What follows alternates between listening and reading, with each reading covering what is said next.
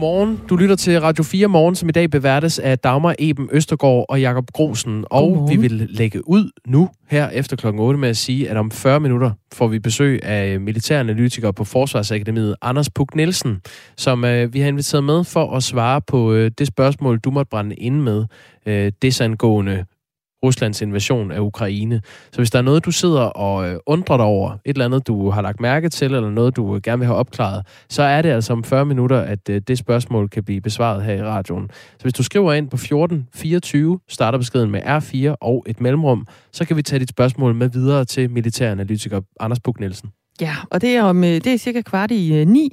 Vi runder Anders Puk Nielsen. Indtil da, så skal vi omkring en øh, masse andre ting, som også er, må vi jo sige, i øh, relation til invasionen i Ukraine.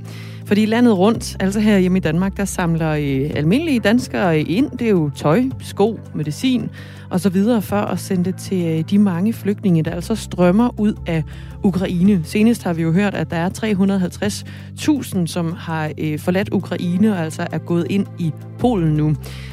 En af dem, der har tømt en øh, hylde med bind, tamponer og tandpasta i Netto for at øh, hjælpe i Ukraine, det er en familiefar fra øh, Odder. Han mener nemlig, det er en borgerpligt at hjælpe, som situationen den er lige nu. Og ham taler vi med om øh, cirka 10 minutter. Du kommer også her frem mod klokken 9 til at høre fra øh, journalist på Avisen Danmark, Emil Jørgensen, som øh, vi har haft med her til morgen. Han øh, sidder i en bil et sted i Polen med en gruppe ukrainske statsborgere og to danskere, der øh, sammen med de her ukrainere er taget mod Ukraine for at kæmpe, simpelthen gå i krig mod Rusland på øh, ukrainsk side. Og øh, det er en ret interessant historie. Emil Jørgensen har øh, lavet interviews med øh, en af de her danskere, som sidder i bilen. Han går under navnet Christian, fordi han frygter for konsekvenserne ved at gå frem med sit, øh, sit rigtige navn. Og han forlader altså børn i Danmark for at, at tage i krig i Ukraine. Øhm, det er en ret øh, vild fortælling om, hvorfor man vælger at gøre det, og vende øh, sin familie ryggen her i Danmark, eller i hvert fald lade dem blive tilbage uforstående, for de forstår nemlig ikke, hvorfor Christian her han vælger at gå i krig i, øh, i Ukraine. Så mere om det om et kvarter. Vi runder også vores øh, mand i øh, felten, kan vi vist godt kalde det. Det er Mads Anneberg. Han er vores europakorrespondent her på øh, Radio 4. Ham runder vi endnu en gang her til morgen, fordi vi skal også tale om, hvad det er, der ligger i, når Putin han siger, at øh, han vil afnazificere Ukraine. Det bruger han jo som en af begrundelserne for altså at gå ind i, øh, i landet og, og invadere det. Vi prøver at, at vende hver en sten i forhold til, hvad er det ligger der lige i, øh, i den side af sagen. Klokken er 8 minutter over 8.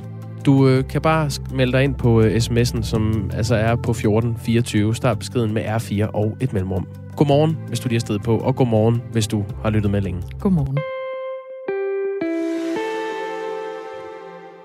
Efter der er udbrudt krig i Ukraine, vil et bredt flertal i Folketinget nu øge forsvarsbudgettet, så man kommer nærmere de 2% af BNP, som øh, NATO-landene altså har aftalt, at, øh, at man skal bruge på forsvaret. Thomas Larsen er politisk redaktør her på øh, Radio 4. Godmorgen. Godmorgen. Hvorfor er der nu sådan et bredt flertal, der ønsker at øge forsvarsbudgettet? Det er ganske enkelt fordi, at den invasion, som Putin han har startet mod Ukraine, er kommet som et øh, chok for stort set alle partier på Christiansborg, og man kan roligt sige, jeg tror stort set for alle øh, partier rundt om i, i Europa, det er blevet et øh, wake-up call, øh, som simpelthen er gået hen over øh, grænserne i Europa, og der er så bredt sig med lynets hast en øh, fælles erkendelse af, at det er nødvendigt at styrke Europas forsvar ret øh, grundlæggende, og man ser faktisk den samme debat udfolde sig i stort set alle europæiske lande. Altså en debat, der handler om, at nu skal der investeres øh, meget massivt i forsvaret i de kommende år, og øh, de nationale forsvar, de skal løftes. Og jeg tror, at øh, altså noget af det, der virkelig blev lagt mærke til, det var det, der skete i weekenden naturligvis, da den øh, tyske kansler jo simpelthen gik på talerstolen og så lagde op til nogle historiske løft af det tyske øh, forsvar, altså både med en helt øh, ekstrem indgangsbevilling, altså som falder her øh, allerede i, i år, hvor der skal øh, den, den tyske finanslov skal udvides med altså 100 øh, milliarder øh, euro. Det er mange penge sidst på måneden, for at sige det mildt. Og hvor han i øvrigt også annoncerede, at det tyske forsvar, det skal altså øh, have så mange penge, så det svarer til 2% af BNP om, om året. Og det var virkelig en, en tale, der er blevet lagt mærke til, også herhjemme her i, i Danmark. Og derfor, hvis man ser ind på Christiansborg lige nu, så tegner der sig faktisk allerede et ret stort flertal for at ville øge øh, udgifterne til forsvaret meget betragtet i de kommende år. Ja, den tyske kansler Olaf Scholz sagde søndag i en tale, at øh, Tyskland vil hæve forsvarsbudgettet til øh, mere end 2% af, af Tysklands BNP. Og øh, det har også fået øh, folk til at gisne om, at den tyske her sådan set kan blive så stærk, at den i sig selv kan matche Ruslands. Øhm, men Thomas Larsen, forsvarspolitik er jo ikke normalt noget, der står højt på vælgernes dagsorden. Ved, ved det seneste valg var det kun 3% af vælgerne, som svarede, at forsvarspolitik havde afgørende betydning for deres kryds. Øh, så skal man også se danskernes velvillighed over for at, at hæve forsvarsbudgettet i, i det lys, altså at der er kommet vælgere i det? Jeg tror ikke, at det er vælgerne i den forstand, der, der, der fylder øh, meget her nu i, i politikernes øh, kalkyle. Jeg tror, de vidder, de er blevet chokeret over øh, de scener, der udfolder sig i Ukraine, og der er kommet en fælles erkendelse af, at det danske forsvar simpelthen ikke er stærkt nok til at klare de nye øh, sikkerhedspolitiske udfordringer, der rejser sig, og det er derfor, at vi ser partierne øh, rykke sig. Også nogle af de altså, traditionelt mere forsvarskritiske partier, partier, der så nu begynder at sige, jamen vi bliver simpelthen nødt til at bruge flere penge på det danske forsvar. Men så tror jeg, at du har ret, Jakob. Jeg tror også, at øh, rigtig mange af de danskere, mange af de vælgere, der følger med i, øh, i krigen i Ukraine netop nu, også altså når frem til en erkendelse af, at øh, vi skal være bedre øh, forberedt, øh, og derfor så bliver det også øh, nødvendigt at poste flere penge i forsvaret i de kommende år. Vi har ikke set nogen meningsmålinger om det, men altså mit gæt vil være, at der vil være flere danskere, markant flere danskere, der vil mene, at der skal bruges flere penge på forsvaret i de kommende øh, år. Det man så kan sige, hvis man så skal have altså, øh, en, en, en lidt kritisk tilgang til det, øh, det er, at vi taler om rigtig mange penge her, fordi Finansministeriet har rent faktisk regnet på det, og hvis vi skal op på det her mål om, at vi skal bruge 2% af vores BNP øh, på, på, på forsvaret, øh, så, ja, så har Finansministeriet regnet, at fra 2030, så vil det faktisk faktisk betyde, at vi skal bruge, eller vi skal finde næsten 18 milliarder kroner om året. Og det er jo selvfølgelig her, at de praktiske problemer vil begynde, fordi så skal politikerne altså finde ud af, hvordan de, de skal finde de her penge, mange penge konkret. På NATO-topmødet i Wales i 2014 vedtog Forsvarsalliancens medlemslande en øh, erklæring, hvor der stod, at landene skal sigte mod at arbejde hen imod at bruge 2% af BNP på forsvaret. Danmarks forsvarsbudget udgjorde øh, sidste år 1,34 procent af bruttonationalproduktet, og med det nuværende forsvarsforlig for 2018, som øh, løber frem til 2023, er det målet at nå 1,5 procent i, øh, i 2023. Så det skønnes på nuværende tidspunkt, at forsvarsudgifter svarende til 2% af BNP vil udgøre i alt 52,5 milliarder kroner i øh, 2030. Det svarer sig til en øh, nu, nu bliver det lidt, lidt øh, bankmedarbejdersprog, men, men estimeret mere udgift på 17,9 milliarder kroner i 2030. Det er Nikolaj Vammen, der har skrevet sådan et, øh, øh, folketing, et svar til Folketingets øh, finansudvalg. Så altså næsten 18 milliarder. Det er virkelig mange penge. Det, hvert eneste, eneste år vil det svare til prisen for at kompensere minkavlerne for, øh, for nedlukningen af deres erhverv, eller fem gange udgiften til Arnes pension, eller det dobbelte af det, man bruger på dansk politi. Thomas Larsen, hvor, øh, hvor skal de penge komme fra? Ja, det er jo lige præcis det rigtig, rigtig gode øh, spørgsmål, du, øh, du stiller her, fordi det er altså ekstremt øh, mange penge, der skal, der skal findes på årlig basis for at leve op til, til, til NATO-målsætningerne.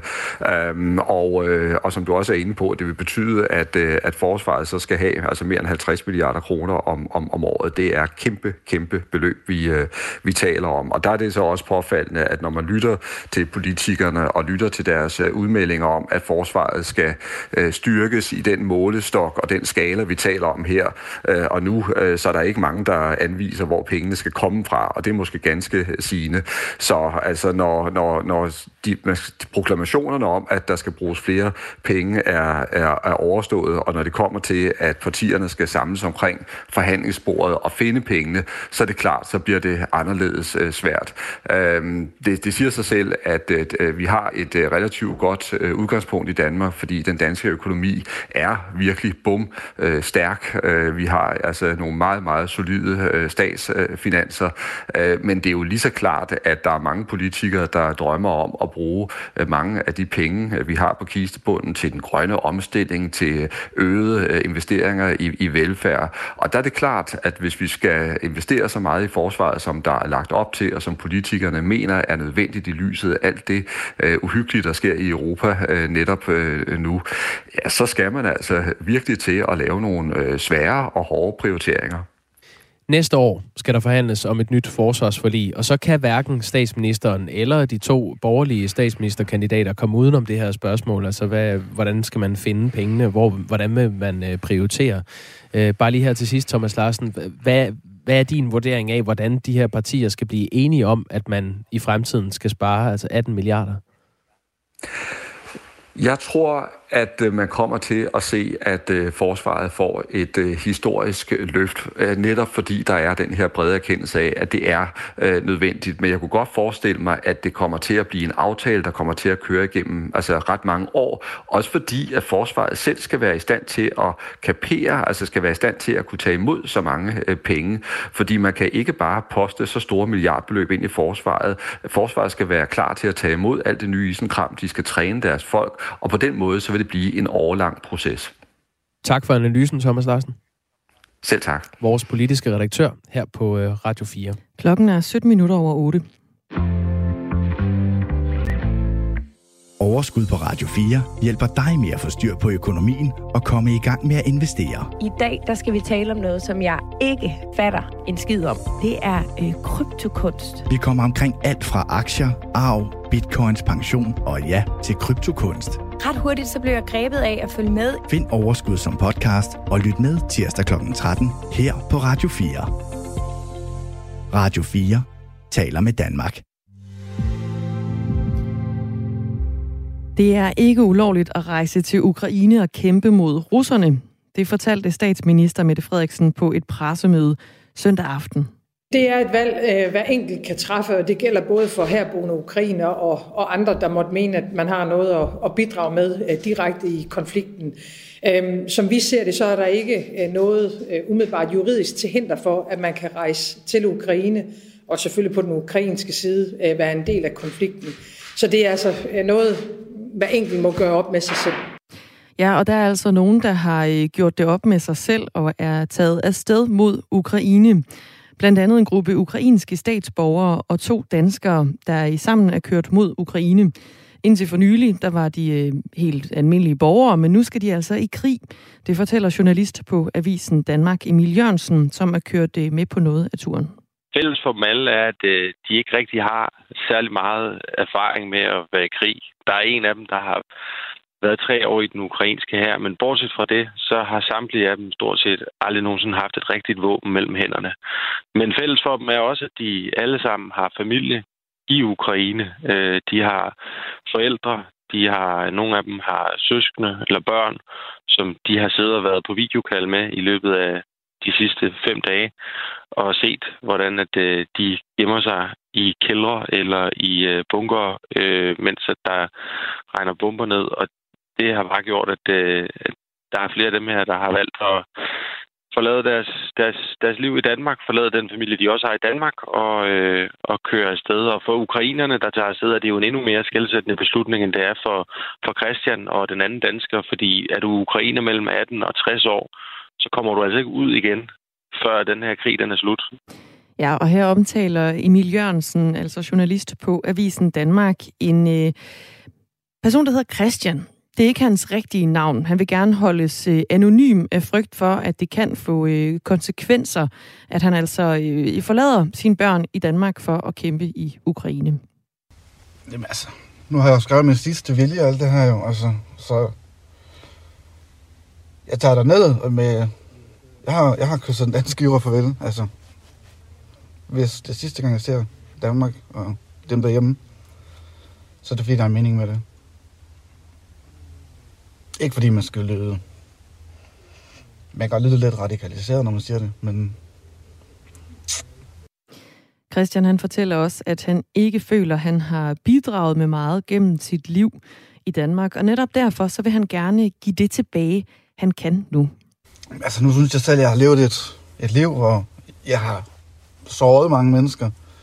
Såret min familie og generelt ikke, jeg, jeg, tror, jeg tror ikke, jeg har været altså, en person, der har løftet samfundet. Det synes jeg ikke selv. Det tror jeg faktisk heller ikke, jeg har. Øhm, jeg kommer ikke til at løfte samfundet, det her, men så kommer jeg i hvert fald til at løfte samfundet i et andet land, der har mere brug for det, end, end hvor jeg kommer fra. Christian her, øh, som, som du hører øh, tale med Emil Jørgensen fra Avisen Danmark, han har ikke nogen militær erfaring, og han har øh, indfundet sig med, at hans liv altså kan ende i kampe i Ukraine.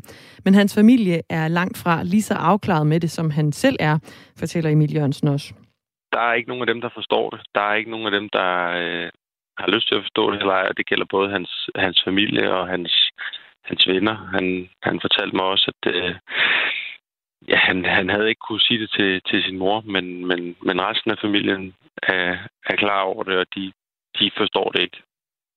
Der er krige og konflikter i hele verden, men øh, for Christian her er det nemmere at øh, spejle sig i Ukraine, og det er derfor, han gerne vil bidrage til den her konflikt. Altså, jeg kunne ikke finde på at tage til Palæstina eller Afghanistan, Irak, fordi det, ligger, det, det, det er for fjernt for mig. Altså, men nu står jeg ved siden af en masse ukrainer her, og altså, vi kan ikke se forskel på, hvem er så, der er danskere, hvem der ikke er. Vi har en samme opførsel. De samme ting, vi, vi gør. Jeg tror bestemt også, at vi har de, de samme tanker og de samme forhåbninger om, at Ukraine skal kunne leve et frit og demokratisk liv, ligesom alle os andre. Nerverne sidder uden på tøjet, men alle de her mænd, både gruppen af ukrainere og de to danske statsborgere øh, i bilen, tror altså på, at ukrainerne kan vinde krigen mod russerne. De tror på, at lige præcis det er altså nogen som dem, de tager turen herned og gør, at russerne jo ikke ved, hvor mange ukrainere de egentlig kommer op imod er sådan noget, der, der højner kampgejsten hos den ukrainske her. Så de tror på, at de gør en forskel, og de tror også på, at de kan, at de kan vinde den her krig. Men dermed ikke sagt, at de ikke er redselslagende alle sammen. Mm. Øh, de, de er godt klar over, hvor dødsens alvorligt det her er. Den her bil med øh, Emil Jørgensen, altså avi, øh, journalist ved Avisen Danmark, og øh, gruppen af ukrainere og de to danskere, den befinder sig et sted i Polen lige nu. Og der går nogle timer, der er nogle timers kørsel tilbage, før de rammer grænsen til Ukraine. Og når de gør det, så skal de øh, splittes fra hinanden. Det fortæller øh, Emil Jørgensen. Altså, de skal adskilles, tror jeg er et bedre udtryk. Planen er, at vi alle sammen stopper i øh, grænseområdet i Polen, og så finder de hver især måder at komme ind over grænsen på. De skal til vidt forskellige steder i Ukraine også. De skal hver især søge hen mod deres familier. Og så er planen, at de tager ind på en militærbase, viser deres pas og beder om at få et våben udleveret, og så melder de sig. Det fortæller journalist ved Avisen Danmark, Emil Jørgensen.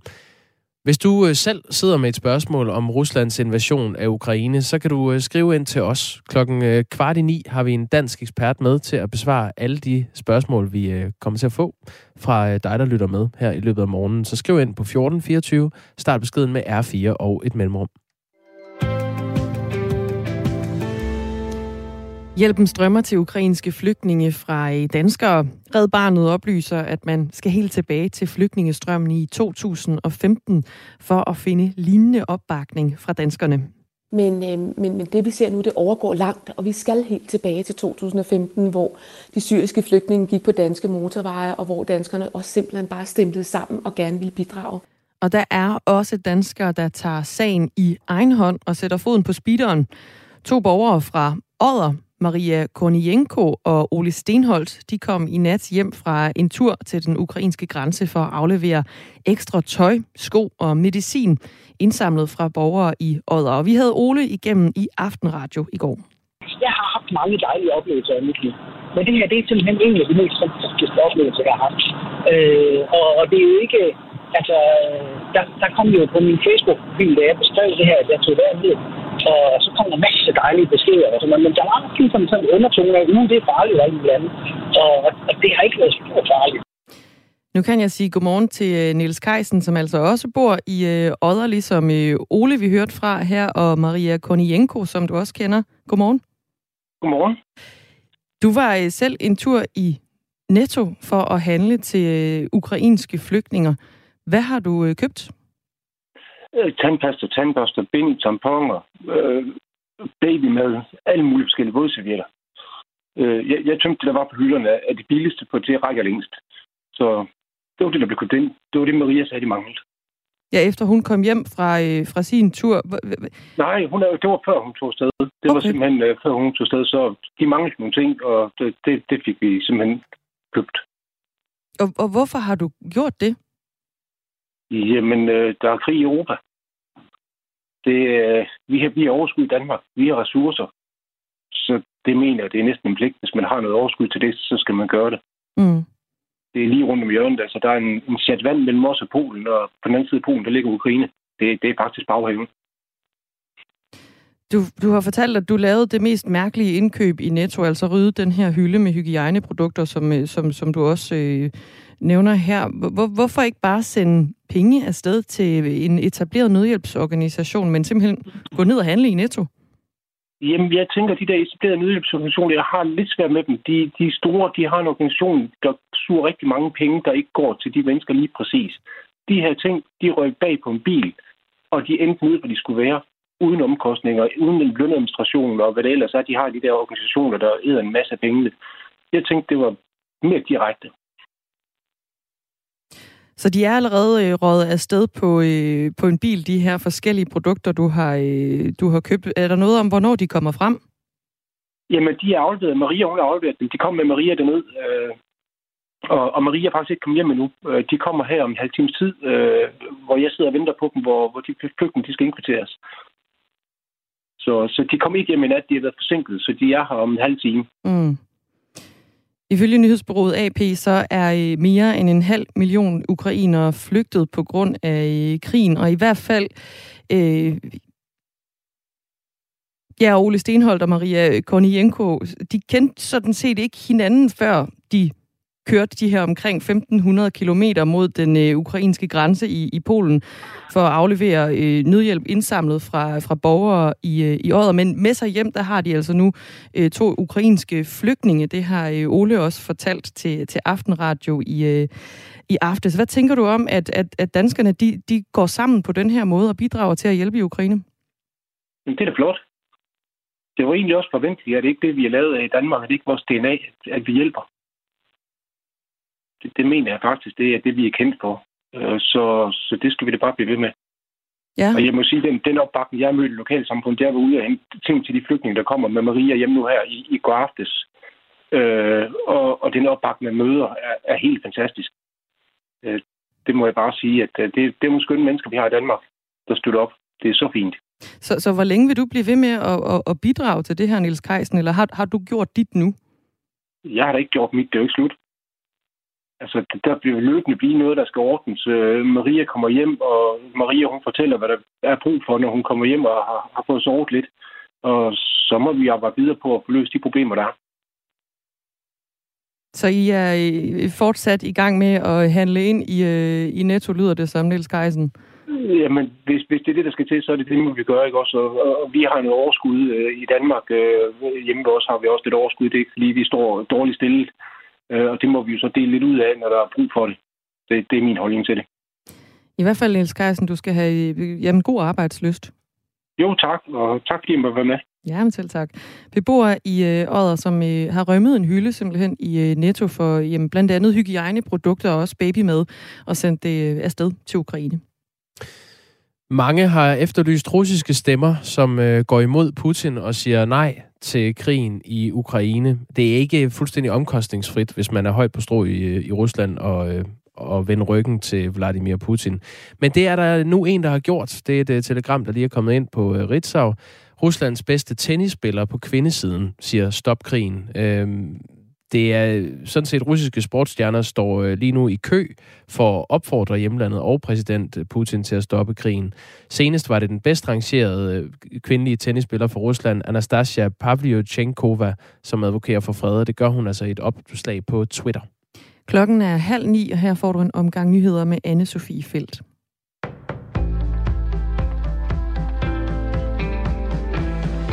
Mindst 70 ukrainske soldater er blevet dræbt i Oktyrka i den nordøstlige del af landet.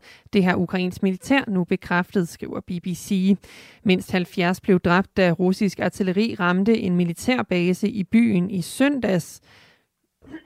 Undskyld. Øh, redningsarbejdere forsøger stadig at finde overlevende blandt murbrokkerne. Og nær Kiev, der bevæger en russisk militærkolonne sig nu i retning af hovedstaden. Kolonnen strækker sig over 6 Øh, 64 km. Det viser satellitfoto fra Maxar, der er et privat amerikansk rumteknologiselskab. I går der oplyste Maxar, at militærkolonnen strækte sig over 27 km, men det altså viser sig, at den er dobbelt så lang. Militærkolonnen består blandt andet af pansrede køretøjer, kampvogne og selvkørende artilleri. De militære køretøjer er parkeret lige øst for lufthavnen Antonov, nordvest for Kiev, lyder det.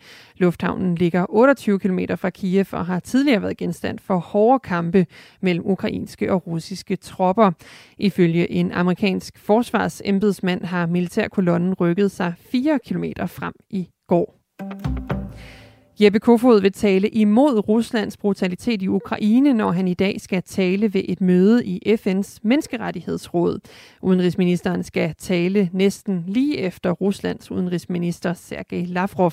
Han vil på talerstolen udtrykke sin stærkeste fordømmelse af den uprovokerede invasion af Ukraine. Vi har i dag en situation i verden, hvor at det autokrati øh, er en brutal slags, som vi ser Putins øh, Rusland udtryk for, over for, for demokratier, over for folk, der respekterer menneskerettigheder og grundlæggende regler og normer. Og der skal vi øh, bruge sådan en forum her øh, til at slå fælles front mod, øh, mod Rusland. Den russiske udenrigsminister står til at tale cirka klokken 10, og Jeppe Kofod taler cirka et kvarter senere. Danskere kan skrive sig på en liste hos Ukraines ambassade i København, hvis de vil kæmpe mod Rusland, det skriver Berlinske. Og netop nu der er en bil med danskere og herboende ukrainere på vej mod Ukraine for at kæmpe. I bilen der sidder Emil Jørgensen, der er journalist hos Avisen Danmark. Jamen, de fortæller, at øh, det handler meget om dem selv, lige så meget som det måske handler om det, de ser fra Ukraine.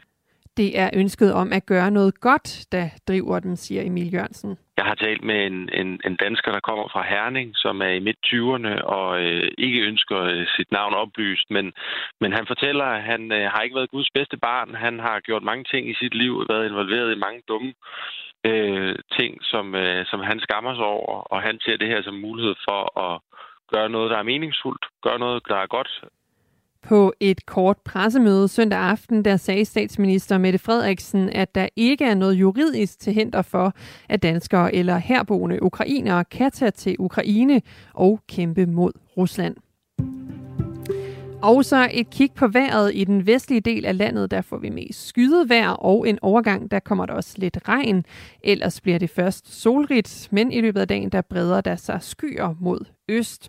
Temperatur op mellem 3 og 7 graders varme. Varmest bliver det i nordvestjylland.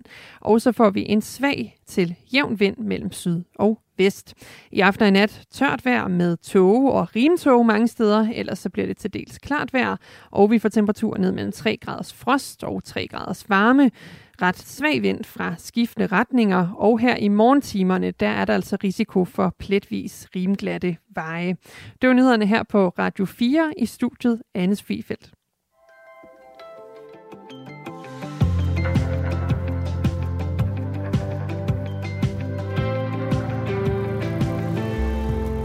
Hej, hatten af for den store støtte til Ukraine. Det er sgu flot, folkens, skriver JB på øh, et stykke sms til 1424. Det er kommet om på øh, vores interview med Nils Keisen, som er beboer i øh, Odder. Han har været nede og rømme et par hylder i Netto, blandt andet for øh, hygiejneprodukter, altså bind og tamponer og, øh, og tandpasta. Noget, som han havde hørt fra en øh, bekendt, som var i øh, Ukraine og området, fortælle, at det var altså øh, noget af, af det, de manglede i Ukraine. Der er desuden kommet en øh, telegram, et telegram ind. Seneste nyt, vi prøver jo at opdatere, og det er sådan lidt en apropos den her Mm. Hvad Niels Keisen, han har øh, gang i, altså med at hjælpe i, i nærområderne. Han, øh, det, det, telegrammet skriver her, nødhjælpsorganisationer opfordrer til pengehjælp til Ukraine, i stedet for eksempelvis gamle sko og tøj, som organisationer modtager en masse af i de her dage. Hos Dansk Røde Kors, der er man glad for øh, bidragene i øvrigt, men lige nu der er det altså bedst med økonomisk støtte, siger kommunikationschefen også, Claus Nørgaard. Der er vel øh, brug for lidt af hvert. Der er brug for lidt af hvert, og jo, man kan sige, Nils Keisen, til hans forsvar, så var det jo heller ikke tøj og sko, han sendte afsted. Det var hygiejneprodukter. Ja. Det var babymad, og det var i tandpasta. Man siger Rusland mod Ukraine, skriver Lars fra København. Man burde sige den russiske regering mod Ukraine. Langt de fleste borgere i Rusland er nok mod krigen, så de skal ikke beskyldes for at gå i krig, skriver Lars. Øhm, der er i øvrigt også kommet en masse spørgsmål ind. Nemlig? Som øh, vi skal forsøge efter bedste evne at få besvaret. Vi taler nemlig med øh, Anders Puk Nielsen, som er øh, forsvarsanalytiker ved Forsvarsakademiet. Ham har vi med klokken øh, øh, cirka Ja, det er om faktisk, syv minutter. Ja, det er om Der er ikke så forfærdeligt længe til. Men man kan altså fortsat nå at sende spørgsmål ind, hvis du har nogle undringer eller noget, du gerne vil have afklaret. Så sender vi spørgsmålene videre til Anders Puk Nielsen. 1424 er nummeret. Du starter med R4.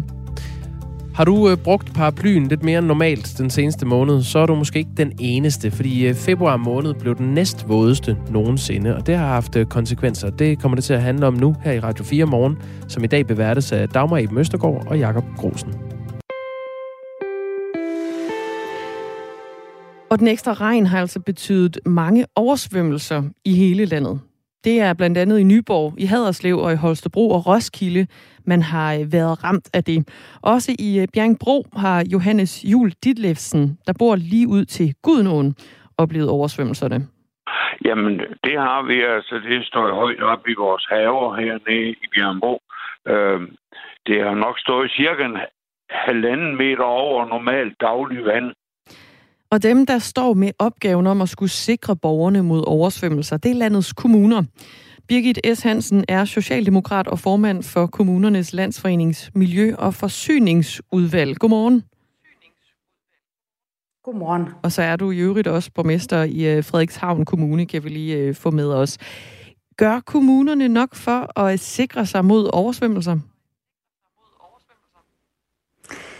Generelt set så går det for langsomt med at klimasikre Danmark, og vi er jo alle sammen kommet derind på midten, hvor ja, vi står ikke i den ene side og siger, at der er ikke noget om de her klimaforandringer, eller at jorden går under. Vi er, har bevæget os derind på midten, hvor vi må sige, at der er flere, der skal tage klimalederskab på sig. Kommunerne, vi gør en hel masse, og, og det gør vi af nød, simpelthen fordi, at vi kan se, at grundvandet stiger, der er skybrud, der er storme, og borgerne, virksomheder, flere prøver så at sige at stå i vand til knæene, der er vand i kælder osv. Når I så gør en hel masse, ja, hvad er det så? Vi er i gang. Ja. vi har for eksempel lavet vores DK 2020-planer. Det handler jo om, at vi vil være med til at spille ind i forhold til Paris-aftalen om at, at holde den globale temperaturstigning på maks 1,5 grad. Og, og der er jo tre ben i det her. Det ene, det er det store billede. Altså, vi må jo stoppe. Vi må redde jorden nu. Det er det sådan helt store overordnet. Så er der en anden etape. Altså, vi må forebygge med diger, og vi må overgå til mere grøn energi. Vi må nedbringe CO2. Vi skal udskifte vores fyr. Vi skal tale med landbruget om øh, jordfordeling. Vi skal byplanlægge anderledes. Vi skal separat kloakere. Vi skal lave diger vi skal lave spunds ved vores havne. Alle de der ting, det er kommunerne i gang med.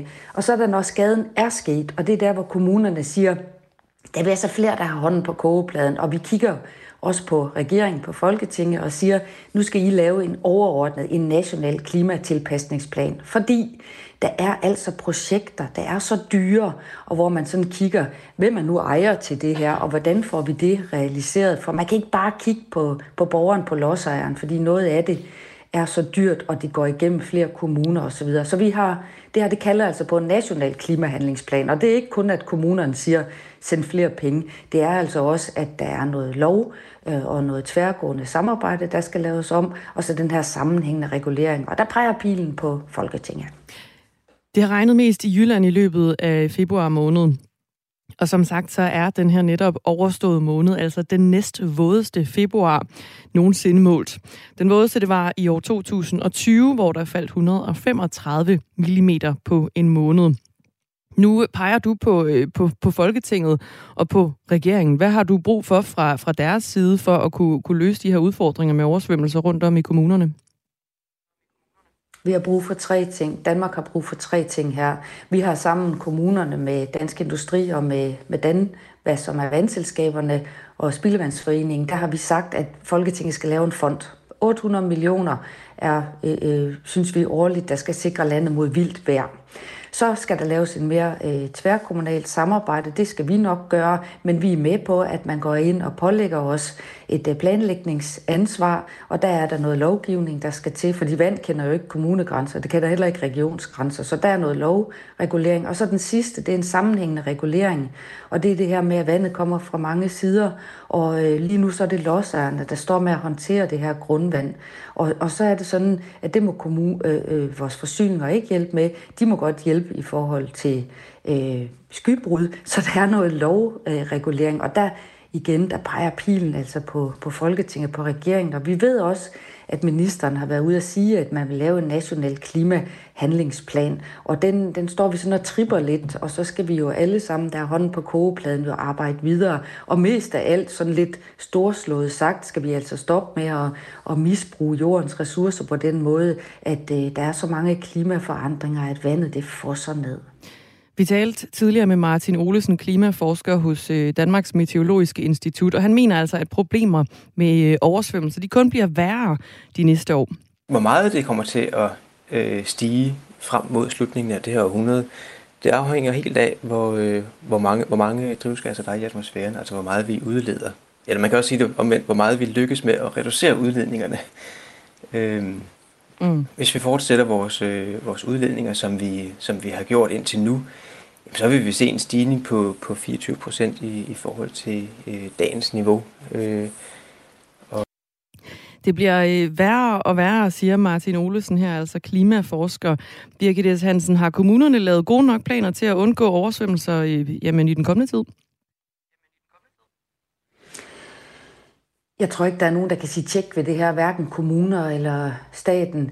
Vi øh, er i fuld gang, og vi øh, er jo i fuld gang også at kigge på CO2-udledning, og hvordan vi holder op med at, at varme jorden op, så at sige, og, og hvordan vi overgår til mere grøn energi. Og det er jo den, det arbejde, der for alvor pågår nu. Og så helt konkret, så skal vi jo også i kommunerne planlægge anderledes. Vi skal jo skille spildevand fra regnvand, fordi der er mere vand lige nu. Vi står midt i det. Og indtil vi får lavet sådan en turnaround, hvor vi ikke malker jorden, så at sige, som, som øh, forskeren du også lige talt med, så, så bliver vi altså nødt til at intervenere i det, vi lige står i. Og det er jo for eksempel, at vi separat kloakerer, og at vi øh, arbejder med og igen åbne måske nogle vandløb i byerne, så vandet kan komme væk. Fordi det her, det er ikke bare i Jylland og på landet. Det er altså også i kældre og i byerne. Så det her, det fordrer også en anden byplanlægning end bare for 30 år siden. Så, så igen, så er der det her store niveau, red jorden for pokker, og så er der at forebygge, og så er der, når skaden er sket. Og så skal vi også bare lade være at skubbe bussemanden rundt blandt hinanden. Der skal vi tage klimaejerskab på os, øh, myndigheder, kommunerne, staten, men jo også forsikringsselskaberne og, øh, og borgerne. Så pilen peger på os alle sammen, og så jo igen det helt overordnede, det er, at vi, vi holder op med at malke jorden, fordi vi kan ikke blive ved med at dæmme op for de skader, der sker på Sag. mus og mand og natur. Birgit S. Hansen, tak fordi du var med. Selv tak. Socialdemokrat og formand for øh, KL's Miljø- og Forsyningsudvalg, og så også borgmester i øh, Frederikshavn Kommune.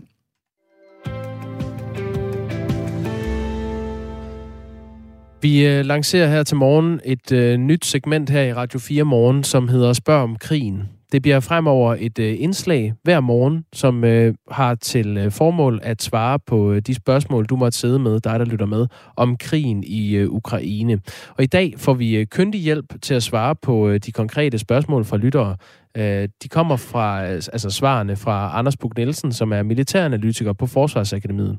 Godmorgen, Anders. Godmorgen. Nu øh, stiller jeg dig nogle af de spørgsmål, vi har fået ind i løbet af morgenen, og der er, der er mange spørgsmål til dig, så lad os bare tage dem fra en ende af. Rasmus, ja. som er 30 år og fra Svendborg, spørger, der er blevet spottet russiske kampvogne med TOS 1A-missiler på vej imod Ukraine. Beboelsesområder beskydes pt. med klyngebomber. Hvor slemme våben kan Putin sætte ind over for den øh, civile befolkning, før man er nødt til at gribe ind? Ja, det, han, han kan jo desværre sætte ret slemme våben ind. Altså, øh, jeg tror ikke på atomvåben, men op til den grænse, så, øh, så vil jeg ikke udelukke det. Altså, øh, og, og det handler jo også om, at øh, indtil videre går krigen ikke, som, øh, som han havde håbet på, og det er svært sådan ligesom at få øje på andre øh, greb, han ligesom kan tage ind og prøve at være, være simpelthen brutal og, øh, og på den måde tvinge ukrainerne til at, at, at gøre, som han vil have, øh, vil have det, fordi ukrainerne har jo netop mønstret en, en ret stor modstand. Så jeg er ret pessimistisk øh, om, at vi i de kommende uger vil, formentlig vil se øh, Rusland opføre sig meget brutalt med det her artilleri, og om så lige den her TOS 1 kommer i brug eller, eller ej, det... Øh, Hvad er den egentlig for en, en, en TOS 1? Ja, det er jo sådan den største konventionelle øh, bombe, kan man sige, øh, i sådan nummeret lige under en atombombe, som jo simpelthen suger luften ud af et område på, øh, øh, på flere kvadratkilometer, øh, og øh, altså virkelig frygteligt våben, som slår, slår rigtig meget ihjel. Øhm, så men, men altså, øh, selv hvis de ikke går til det niveau, men, øh, man bruger nogle af de andre ting, så har de, øh, de har rigtig meget artilleri. Altså, øh, den russiske her er en, en her, der er bygget op om at have rigtig meget ildkraft og have rigtig meget artilleri, som, øh, som man jo godt kan frygte, at de øh, vil, vil sende ind over øh, Kiev i, i de kommende dage. Jesper har et spørgsmål, der ligger lidt i forlængelse af det. Han spørger, kan brug af klyngevåben fra Rusland betyde, at FN eller NATO øh, kommer til at gribe ind i konflikten? Øh, det, øh, altså, det, det kan jeg ikke rigtig forestille mig, men det er jo simpelthen, fordi der er jo ikke rigtig nogen, der rigtig tør at gå i krig mod Rusland. Altså, hvis, jeg, hvis det var alle mulige andre end Rusland, der gjorde det, så, øh, så ville jeg jo have svaret ja. Men, men i det her tilfælde, så, så tror jeg bare, at der også er et eller andet med, at man må erkende, at Rusland er så frygtindgydende en modstander, at det er svært ligesom at, at forestille sig, hvem det er, der skulle gå ind øh, og, og stanse det. Øhm, og, øh, og, og det gælder altså også NATO. Altså fra start af har både USA og, og andre NATO-lande jo været fuldstændig klare om, at vi kommer ikke til at sætte, sætte NATO-soldater ind i direkte kamp mod russerne. Steven spørger på sms'en, øh, det må være ret så enkelt at ødelægge de russiske køretøjer i den 64 km lange kolonne, vi ser på tv-billederne på vej mod Kiev. Hvorfor gør ukrainerne ikke det? Ja, det gør de jo så ikke, fordi de, de simpelthen ikke har, øh, øh, har nok luftherredømme til at kunne gøre det. Altså, hvis de, øh, fordi det er, som vi siger jo, rimelig nemt at ramme de der køretøjer, som holder i, øh, i kø øh, på, på vej ind mod Kiev. Øh, men, øh, men altså, øh, man, må, man må simpelthen sige, at, at russerne i det her område til synligheden har sådan rimelig kontrol med, hvad der foregår, og ukrainske, øh, det ukrainske flyvåben ikke har mulighed for at, at komme ind og angribe simpelthen.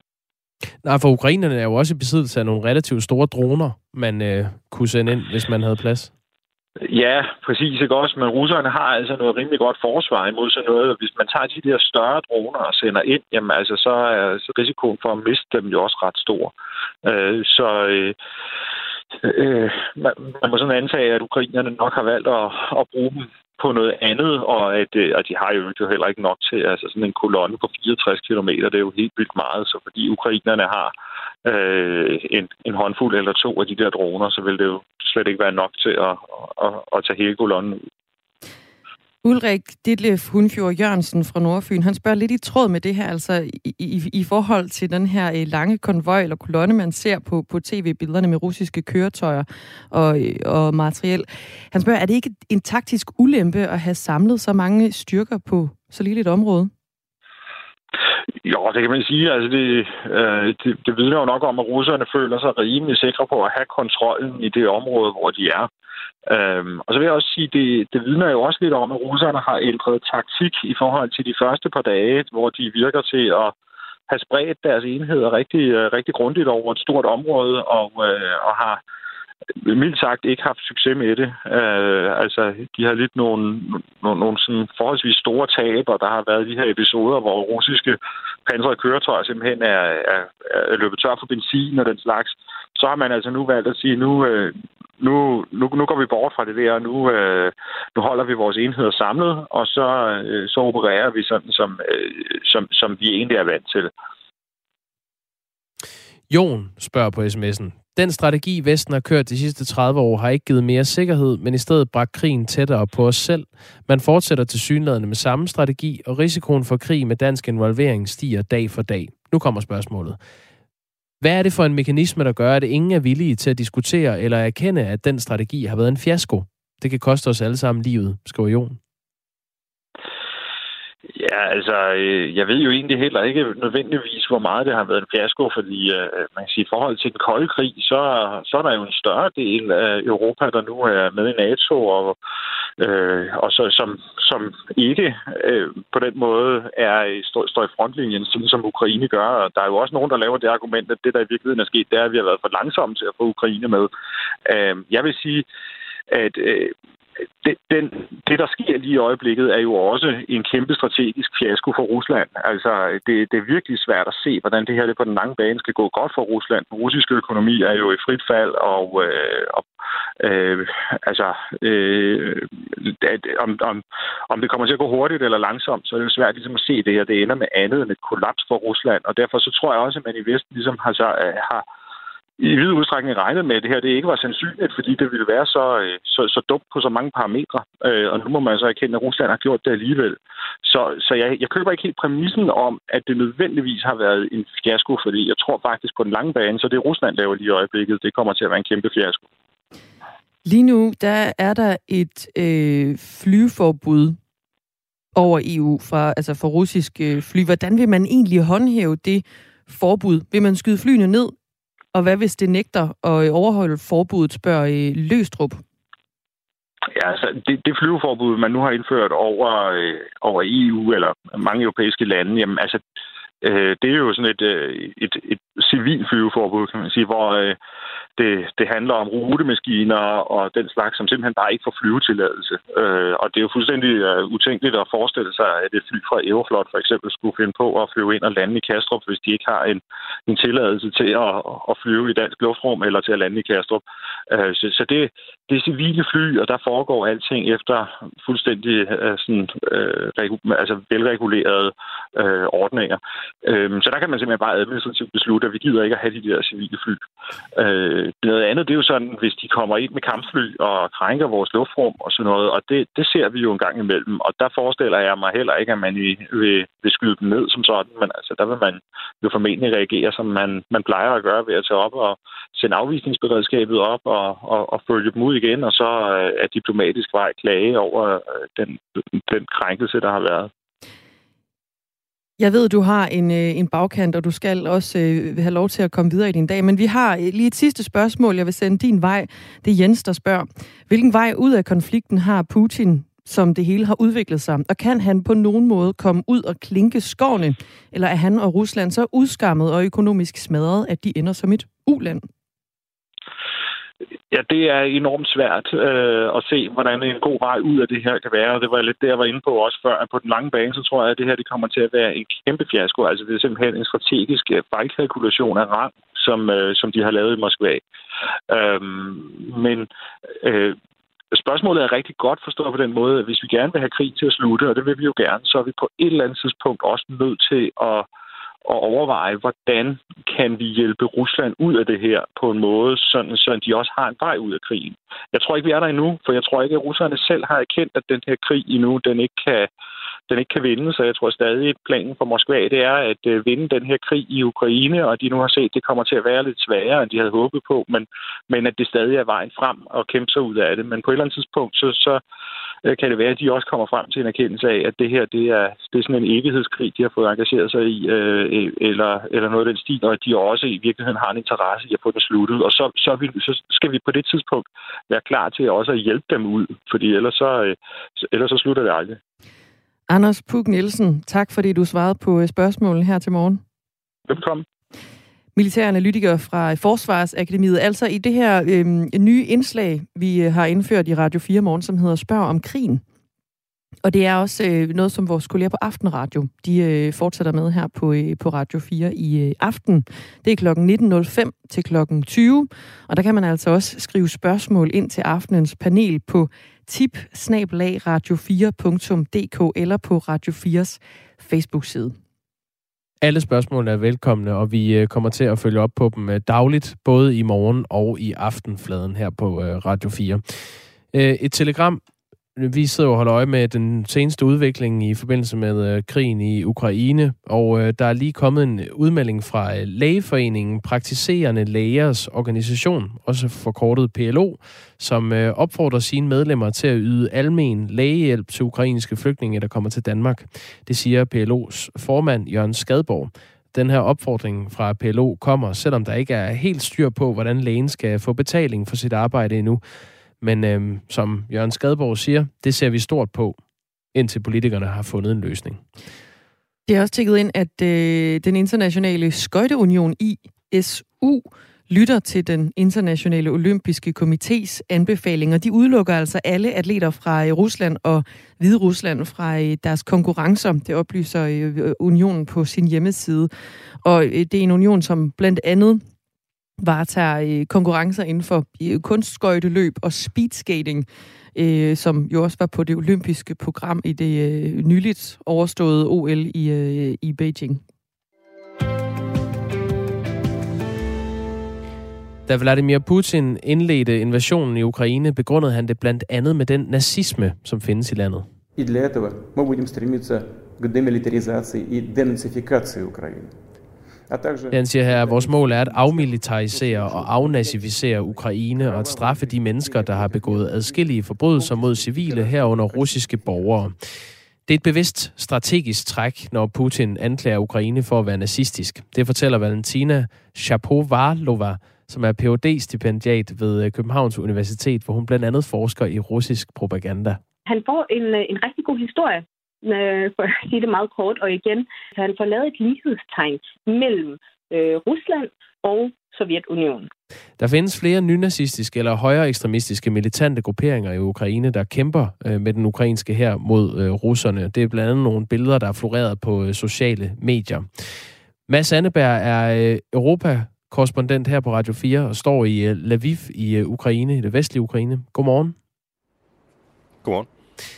Hvad siger den øh, ukrainske befolkning til, at regeringen tillader øh, nynazistiske grupperinger? Der er for eksempel en gruppering, der hedder Azov-bataljonen, øh, øh, som i dag er med til at forsvare landet. Jamen altså, man kan sige, øh, det, det er rigtigt, der er de her, øh, altså den her, hvis vi bare tager Azov-bataljonen, som, som har de her anstrøg af af sådan øh, racistiske, øh, antisemitiske, måske endda sågar nynazistiske øh, sådan undertoner. Øh, det, alle dem, jeg har talt med, de er sådan, jo jo, men du, I, I skal bare være opmærksom på i udlandet, at det er jo ikke fordi, at, at vi øh, øh, abonnerer på det, og det er en meget, meget lille del af befolkningen og, og så videre. Og så vil jeg bare sige, folk her, de, de understreger også, at man kan ikke være så kredsen med, hvem der har, har lyst til at kæmpe mod russerne lige nu. Og, og, og det har de her øh, øh folk, som, som vi taler altså om, øh, øh, Azov-bataljonen nede i det, nede i det østlige Ukraine. Så det, altså man står i en situation lige nu, hvor man ligesom må acceptere, at, at der er nogle synspunkter, der ikke helt flugter med det, man, øh, man har lyst til, så længe de, øh, de kæmper på den rette side. Ja, ja, helt præcist. Og, og det, er jo, altså, det er jo noget, som generelt gør sig gældende den her, altså at, at man lige lægger, lægger uenighederne til side og, og fokuserer på den store, store fælles øh, fjende og trussel, der, der er lige nu. Mads Anneberg, hvilken betydning har nationalisme generelt for ukrainerne i, de, i den krig, de befinder sig i lige nu øh, mod Rusland? Jamen, det er, jo, det er jo spøjst, fordi man kan sige, at nationalisme er jo et af de skældsord, som Putin også sætter på ukrainerne. De er sådan nogle dumme øh, nationalister, øh, som, som vi skal ligesom over og, øh, og, og, og kæmpe imod. Ikke? Øh, og, og folk her er sådan, ja, men det, det er da rigtigt nok. Altså, vi er jo nationalister, fordi vi vil gerne have vores egen nation. Vi vil gerne have lov til at bestemme over vores eget land. Og nationalisme får jo sådan en, en helt anden dimension, kan man sige, når ens nation er, er under angreb. Og, og det er virkelig til at tage at føle på i de her dage, hvordan folk øh, øh, står sammen og sådan bryder ud i, i spontane sådan slagord, hvor, hvor folk bare øh, står og råber, Slava Ukraine, øh, hæder til Ukraine sådan, til hinanden og, og, og vifter med flaget og, og, og synger nationalsangen. Så det er sådan, det, det er meget tydeligt, at der er den her nationalisme, og, og at den, altså, den er rettet mod det her med, at man vil have ret til at være i sit eget land og bestemme over sig, sig selv. Mads Anneberg, altså vores øh, Europa-korrespondent her på Radio 4, som er med fra Lviv i øh, Ukraine. Du skal have tak for at være med øh, igen her til morgen, Mads. Vi kommer sikkert til at høre mere fra dig i løbet af ugen. Selv tak. Ja, og det bliver øh, garanteret fortsat en uge med fokus på invasionen i øh, Ukraine. Du kan selvfølgelig, som vi også fik nævnt kort før, skrive ind til Aftenradio, hvor vi altså øh, har et nyt koncept, det hedder Spørg om krigen. Det er fra kl. 19.05 til kl. 20. Du skriver dit spørgsmål ind til øh, aftenens panel og eksperter til øh, tip radio4.dk, eller også så gør du det på Radio 4's Facebook-side. Det var alt, hvad vi nåede i Radio 4 morgen for i dag. Lige om 5 minutter er der Ring til Radio 4 med Ida Sofie Sellerup. Du må have en god dag.